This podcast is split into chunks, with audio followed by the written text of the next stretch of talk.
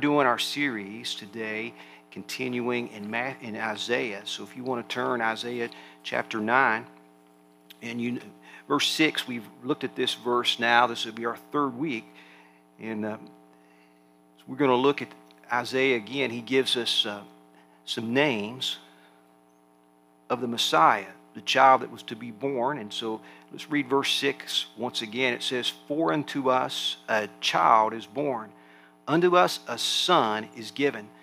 The government will be upon his shoulders, and his name will be called Wonderful Counselor, Mighty God, Everlasting Father, which is the name we're focused on today, and the Prince of Peace. And let's have prayer again. Lord, will you bless us and give us wisdom and help us to have understanding? And Lord, I do want to thank you that in spite of unexpected things and no one anticipated Christmas being kind of like it is this year. And Lord, we, we realize because of Jesus Christ, there's hope. Because of Jesus Christ, we still have joy. And so, Lord, may you help us to be able to realize and to celebrate. Bless each person today. Minister to us and help us. We ask in Jesus' name. Amen. Charles Schulz, it was back in 1965 that he came out with Charlie Brown Christmas. Everybody was excited about that, except once they had saw it, the CBS executives were not very excited. And uh, they told Schulz, they said, We don't like this spiritual aspect of what's happening. And he said, If you can't put spirituality or the reason we have Christmas into the story, why do it? Well, then somebody said it's just dangerous. And Schulz said, if we don't do it, who's going to? Some of the executives said, you know what? If it wouldn't, it's too late for us to do anything about it now, but it'll probably be the end of Peanuts being on TV. It's going to be, uh, one of the producers said, the way that they talked, we thought it was going to be just uh, uh, the end of Charlie Brown, uh, just a disaster. Instead, it got good ratings. The next year, it won an Emmy and a Peabody Award, and it's been a tradition in many people's lives. And of course, Charlie Brown says in the movie, Is there anybody that knows the true meaning of Christmas?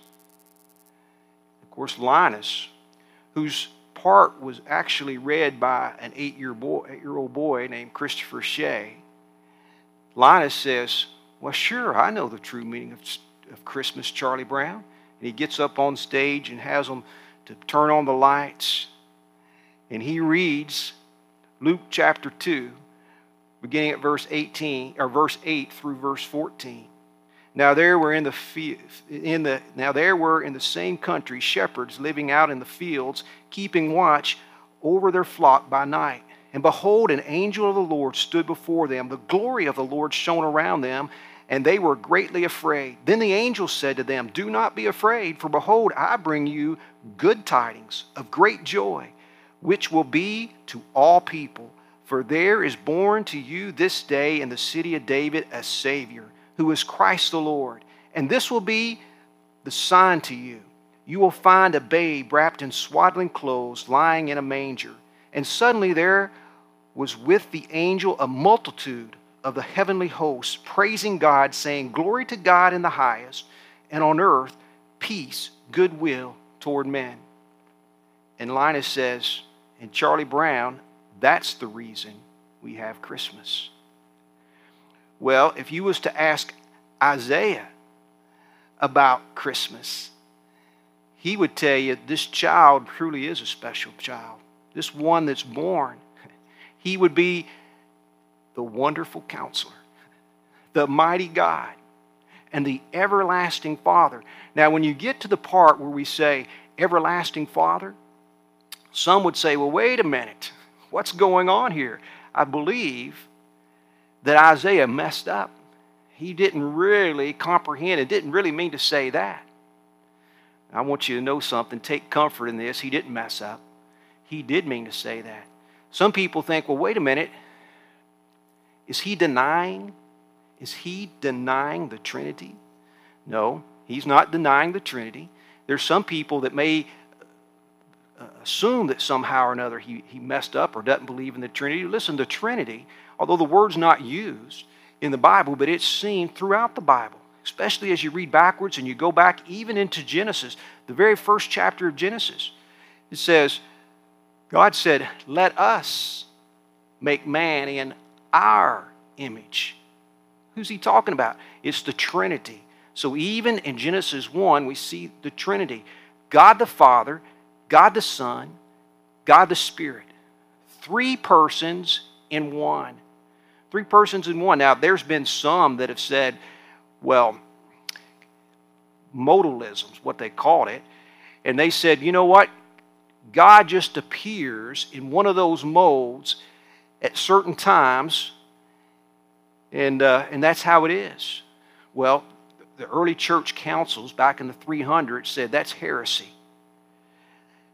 That if you look at Jesus' baptism, you have Jesus being baptized, the Holy Spirit comes in the form of a dove, and then you have God the Father speaking from heaven, saying, This is my beloved Son in whom I'm well pleased. And so you have all three. So there are three persons. God is three persons, yet He's one God, the Trinity.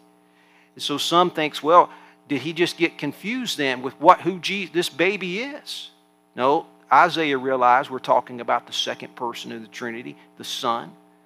He realizes that, but he's describing him. And so, when we move, we ask ourselves, what's he trying to be able to say by calling Jesus the everlasting Father? I want to give you four things. And then I'm going to want to look specifically at one of these. So let's look at these four reasons why he, Isaiah, says he is the everlasting Father. So let's just start by saying this. He calls him the everlasting Father first because he is basically confessing that this child is God. He's God. How can you be eternal or everlasting, have no beginning or no end unless you're God? He's basically saying the baby that we're talking about, Jesus Christ, as we, he fulfills this in the New Testament, the only person that could is God. That kind of helps us as we go back and realize what he said in Isaiah chapter 7, verse 14, that a virgin would come and bring forth a baby. And we realized that how could a baby be God unless it was born of a virgin? Unless God was the one that had brought him. And she became pregnant through the Holy Spirit. And so it's because the, this just helps to confirm and reassert that Isaiah 7:14 is a prophecy about Jesus Christ. And so he's saying, then calling him everlasting Father, one, to be able to say he is God. Here's a second reason. Second reason is to make a revelation about who God is. When Jesus came, part of the reason he came to earth was to reveal to us who God is. Now, in uh, the book of uh, Hebrews, Hebrews chapter 1, it starts off like this it says, God, who at sundry times or at various times and in sundry or various ways spoke in times past to the fathers by the prophets. But in these last days, he's spoken to us by his Son, whom he has appointed heir of all things, through whom he also made the world, who being the brightness of his glory and the express or the exact image of his person and so basically, he's saying if you want to see God, you just have to look at Jesus. Let me give you a quote from Billy Graham. This is, I'm quoting, this is what, exactly what he said. He said, If you want to know what God is like, then take a long, and I emphasize long, a long look at Jesus Christ. Because he was God in the flesh. In Jesus were displayed not only the perfections that had been exhibited at creation, such as wisdom, power, majesty, but also such perfections as justice, mercy, grace, and love. And just in case you need some extra scriptures of the New Testament to help to go along with this, listen, here's what 1 Timothy 3:16 says, God was manifested. That word manifested means to be made known. God was made known in the flesh. In Colossians 2 9, it says this In him, in Jesus, dwells all the fullness of the Godhead bodily. And in John chapter 14, which provides a lot of comfort for people, remember how it starts off? Jesus said, You believe in God? Believe in me also. In other words, I'm equal with God. Jesus came to be able to make God known. That's one of the reasons, one of his purpose was so that we could know what God is like. If you was trying to communicate with animals, with birds, with insects, how could you do that? How could you communicate with them? If you was trying to help them, how would you be able to communicate? You couldn't unless you became one. And God so wanted to communicate with us that he became a man. And so, part of the reason he calls him everlasting father is because he's going to reveal to us what God the Father is like.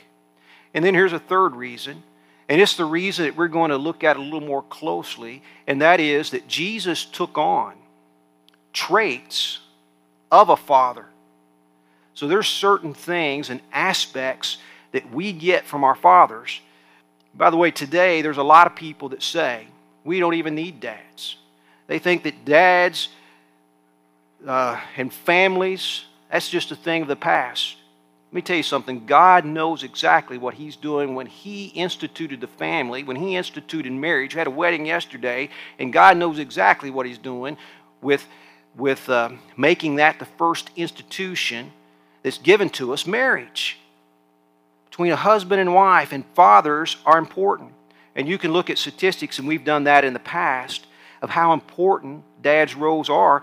And you know, 40, I think it's 44%, 43% of children today live in a home with no fathers.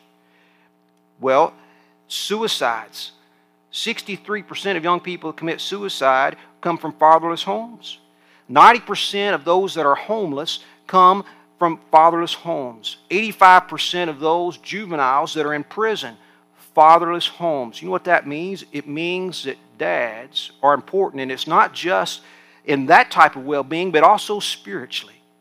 It's also if you, if, if you want your children in church or if you want them to know God, fathers play a huge role in how they uh, grow up and their understanding of who God is. And so Jesus exhibits many of the traits that are needed. We're going to look at that a little bit more closely. And then here's a fourth reason that he called himself the everlasting Father. And that is, it can be translated this way Father of eternity. Father of eternity. Now, some people have questioned and said, yeah, but would a Hebrew actually translate it like that? Father of eternity. Because what would that mean? Father would mean it's almost like someone that was first or in control. Like if, you know, the father of our nation, George Washington, because he was the first president, he set the standard. What the Bible tells us about resurrection?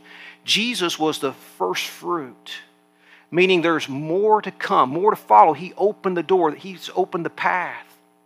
And to be able to translate it this way, it would flow and go with scripture for example you know john 3.16 for god so loved the world that he gave his only begotten son that whoever believes in him should not perish but what? Have everlasting life. Well who could grant everlasting life?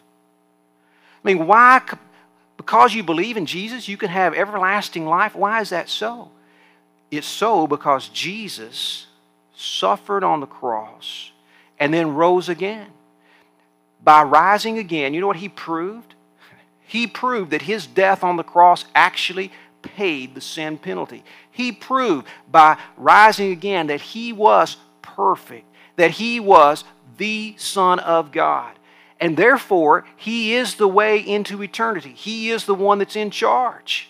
And so to call him the Father of eternity, it just makes sense. It goes with John 3:16. So, why did he say that? Everlasting Father. He said it because he's confessing to us that this child is God. He said it because we realize that he's making a revelation. He is, he's revealing to us who God the Father is. Because Jesus himself took on traits of a father, and Jesus is the way of eternity. Now, let's just take a moment and let's, let's focus upon what children, and I'm talking about children, including us, what we need as far as a father. If Jesus took on the traits of a father, what traits did he take on? And do we need these? And we do. And so the first one we want to look at is actually love.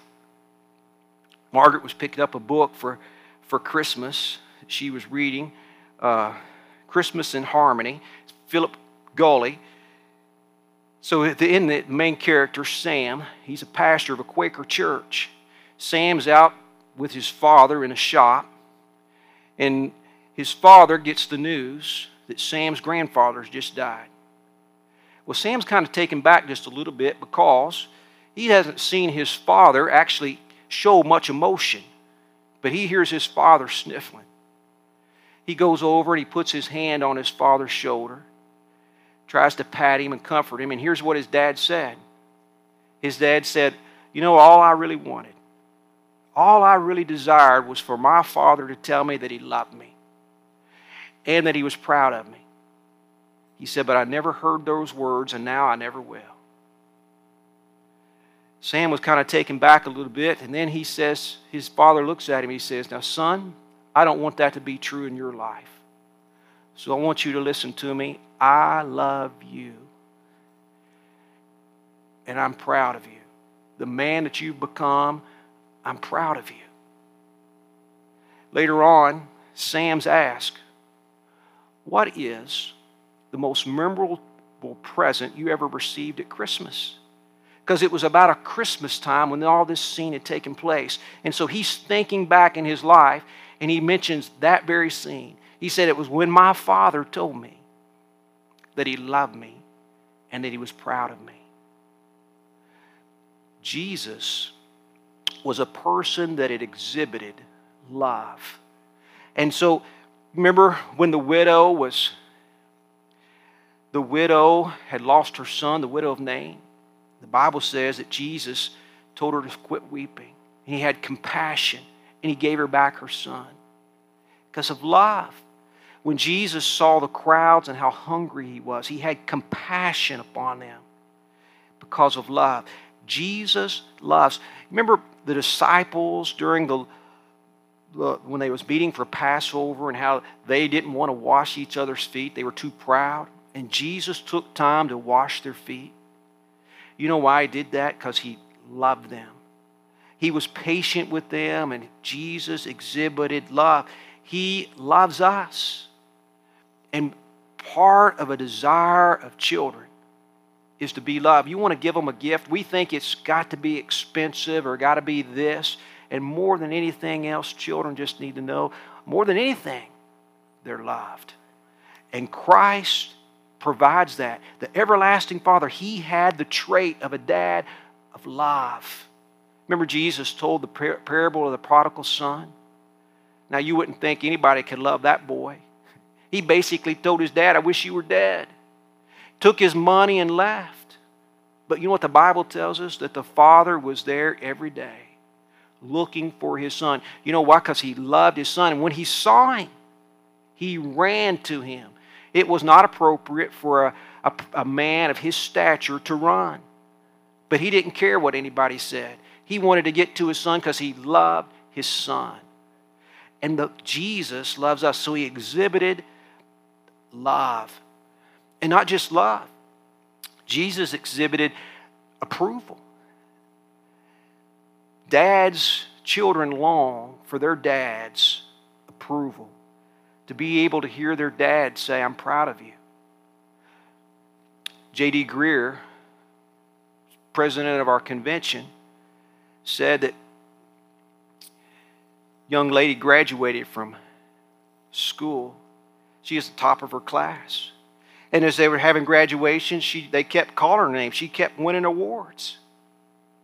She said, In my mind, I pictured walking across that aisle, graduation's over with, and my dad just going through the crowd and coming up and giving me a hug and saying, I'm proud of you. Way to go. She said, I was coming off that stage and I looked out and there comes my dad. She said, My dream was coming true. She said, My dad made his way up and he said, Your mom and I, we're headed home. We're going to beat the crowd. We'll see you. She said, My psychologist tells me that's part of my problem today. You know what? Dads, your approval, children just, they long for that. You know what Jesus did? Jesus told the disciples, He said, You know what's going to happen? Greater things that you've seen me do, you're going to do. Now, some people said, Wait a minute, that kind of puzzles me. How can you? Jesus did so many miracles. How could the disciples do greater things? I'll tell you how. Because they were commissioned to share the gospel. And as they shared the gospel, the gospel is transforming. It's not, it's not just a physical miracle that takes place, it's a miracle on the inside that transforms a person and causes a person to be a new creation in Christ to be able to have a new home and a new purpose and go. And the disciples would change the world with this message and therefore would accomplish even greater things than what Jesus did upon the earth. But it's through him that they would do it. Jesus told the disciples, He said, Listen, you, I'm giving you this great commission. You need to be able to go and you're going to make a difference and make an impact. And so Jesus provided that approval. And you know what he does for us today? He reminds us there's people that just don't feel loved. God loves you and he approves of you and he, he's letting you know that you can have a purpose and you can make a difference in your life. And regardless of what you've done, it's not too late. And God can make transform you and change you. And you know what? Jesus also would tell his disciples, he said, you know, he told a parable. You one day you'll stand before the Father, and what do you know what the word you want to hear? Well done. Well done, good and faithful servant. And that should be our desire to live for the Lord and be able to hear him say, Well done. Here's, here's another thing Jesus provided protection. Now, I already said that there's many people that get their ideal about God from their fathers. And unfortunately, there's some people that have the wrong ideal about God from their fathers. They've been abandoned. Their fathers have been absent. Some of them, it's not just that they're not weren't present, they just not they don't care. And then there's some that's been abused. I mentioned J.D. Greear. He had told this statistic 90%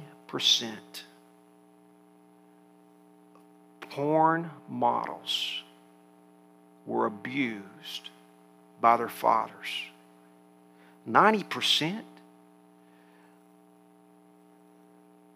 Those men that look at that stuff, what you're looking at is a lady that's probably been abused. That ought to break your heart. The role that a dad has is important. And at Christmas time, we stop and think, especially this year, there's so many people with broken hearts, people that have been abused, abandoned. You know what they need? Christ. He provides what your dad couldn't provide love that's permanent. You want His approval. And Jesus Christ provides a protection those dads that abuse those girls, they should have been, those are the, they were looking for their dads to protect them. Christ is your protection. You know what he says? I'll never leave you nor forsake you. In John 10, you know what he says? When you're in my hand, no one can snatch you from it. Now, here on this earth, we're going to go through some difficulties. That's true. That's true. But the Lord will never leave us. And you know what? we may have to walk through the valley of the shadow of death, but we'll be like David. And you know what David said? Though I walk through the valley of shadow of death, I'll fear no evil, for thou art with me.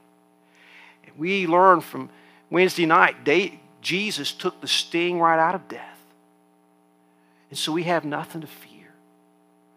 Why do we celebrate? Why is Christmas so important? And why is this name so important? The everlasting Father. Because there's some people that have a hard time at Christmas, and Jesus is your answer. He's the everlasting Father. He's what a dad should be. Now, as we've sum up today, you know what we should stop and think? Christmas is a special time. And we've got families that just need to stop and be able to recommit themselves. We've got dads, men that need to recommit themselves. We got people that, that have been hurt so badly that need to be able to come back to Christ. He is your answer. He is the one that can be able to provide what you need. Don't ever doubt Jesus' love. His death on the cross proves it. This baby coming to the world just for you. Jesus longs. He longs to have a relationship with you. He longs to be able to love you and to see you to grow and to be able to give you his approval. He's there as a protector and friend, and he will never leave you or forsake you, and he's going to be there to the end. Let's take a moment. Let's have prayer. Lord, I thank you for letting us this day study your word.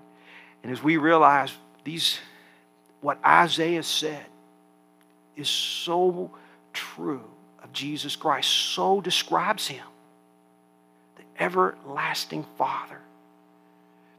And Lord, today is this era that we're in, this time that we're in. We know we need to be prepared for eternity, and Jesus is the answer.